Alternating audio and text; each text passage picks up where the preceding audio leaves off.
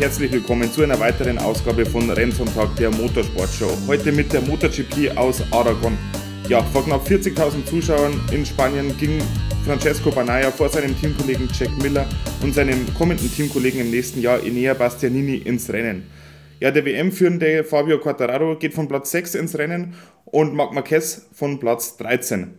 Ja, es war ja die lang ersehnte Rückkehr von Marc Marquez. Stefan Bradl ist jetzt wieder für einen deutschen Fernsehsender unterwegs und Marc Marquez greift wieder ins Renngeschehen ein und er sollte auch gleich mal eine tragende Rolle zu Beginn des Rennens ja, bekommen, aber dazu gleich mehr.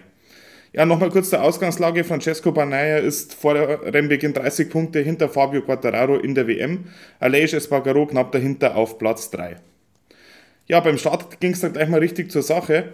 Francesco Banaya konnte vorerst seine Führung verteidigen und Marc Marquez erwischte allerdings einen Wahnsinnsstart und kam schon vor auf Platz 6, Platz 7 so um den Dreh. Beim Rausbeschleunigen hatte Marc Marquez allerdings einen ja, Hinterradrutscher und Fabio Quattararo, der dicht hinter ihm war, fuhr ihm dann ins Heck und stürzte böse, der gute Fabio Quattararo. Man hat auch später dann gesehen, dass sich Fabio Quattararo Verbrennungen an der Brust zugezogen hat und ja, da war viel Glück im Spiel, dass da nicht mehr passiert ist, auch gerade wenn das ganze Feld noch hinter einem ist und man selber über die Strecke schlittert. Das kann böse ausgehen, aber Gott sei Dank ist auf den ersten Blick alles gut gegangen. Fabio Quattararo wirkte zwar etwas benommen, konnte aber aufstehen und ja, wurde dann zurück zu seiner Box gebracht. Marc Marquez blieb allerdings sitzen, hatte aber einen Teil von Fabio Quattararos Motorrad im hinteren Teil seines Motorrads stecken, sodass sein ja, Motorrad beschädigt war. Und in ein paar Kurven später zog sein Motorrad dann beim Rausbeschleunigen nicht geradeaus, sondern etwas nach links. Allerdings war da Honda-Markenkollege Taka Nakagami im Weg, der dann ebenfalls böse stürzte. Und ja, da war auch sehr viel Glück im Spiel, dass Taka Nakagami nicht überrollt wurde und ja, das Ganze unbeschädigt und unverletzt überstanden hat. Marc Marquez musste daraufhin natürlich aufgeben, hat mit Ach und Krach noch seine Honda zurück an die Box gebracht, aber da war heute nicht mehr zu holen. Von daher war es war ein kurzes Comeback von Marc Marquez bei seinem Heimrennen in Aragon. Ja, jetzt nochmal zurück zum Sportlichen. Banaya führt vor Brad Binder, der sich in der Startphase des Rennens nach vorne mogeln konnte. Dann Jack Miller auf Platz 3, Aleix Espargaro auf Platz 4, gefolgt von Enea Bastianini ja, da ändert sich auch nicht wahnsinnig viel in den ersten Runden. In Runde 3 lag Banaya immer noch vorne, allerdings konnte sich mittlerweile Miller vorbei am Brett Binder ja, fahren. Das heißt, Banaya vor Miller, danach Binder, Bastianini, Aleix Espargaro auf Platz 5.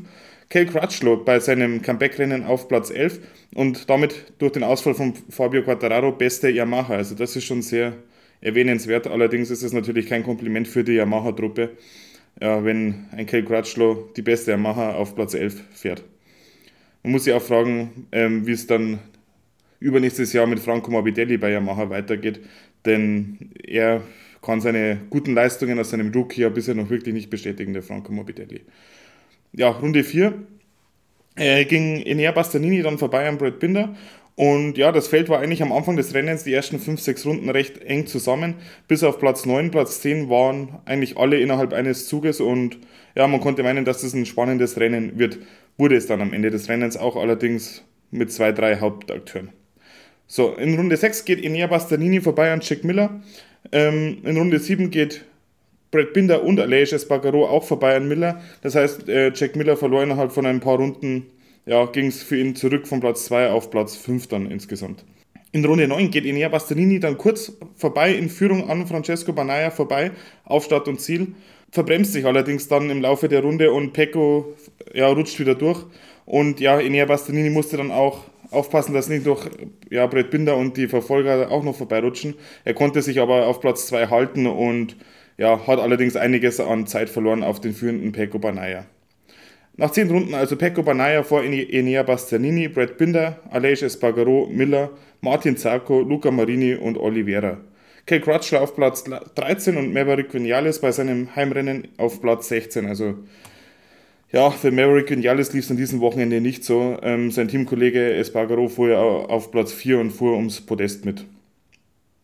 Ja.